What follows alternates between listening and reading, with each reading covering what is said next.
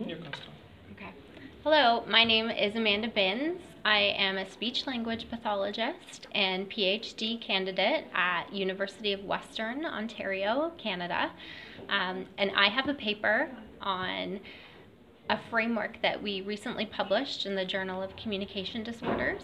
So it's a framework about stress, self regulation, and communication. How do we work on all of these three things at the same time?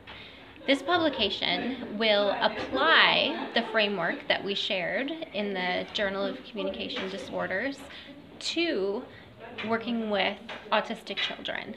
So, how do we support children with autism uh, to enhance their self regulation and communication at the same time? So, what we do is we look at, um, first of all, supporting the child to reduce any stress that they might be experiencing. Because we know that when people experience stress what happens is it's very difficult for them to engage in self-regulation and engage in therapy. And so what we want to do is first start by mitigating the negative effects that stress might be having on children's ability to self-regulate and engage with the world.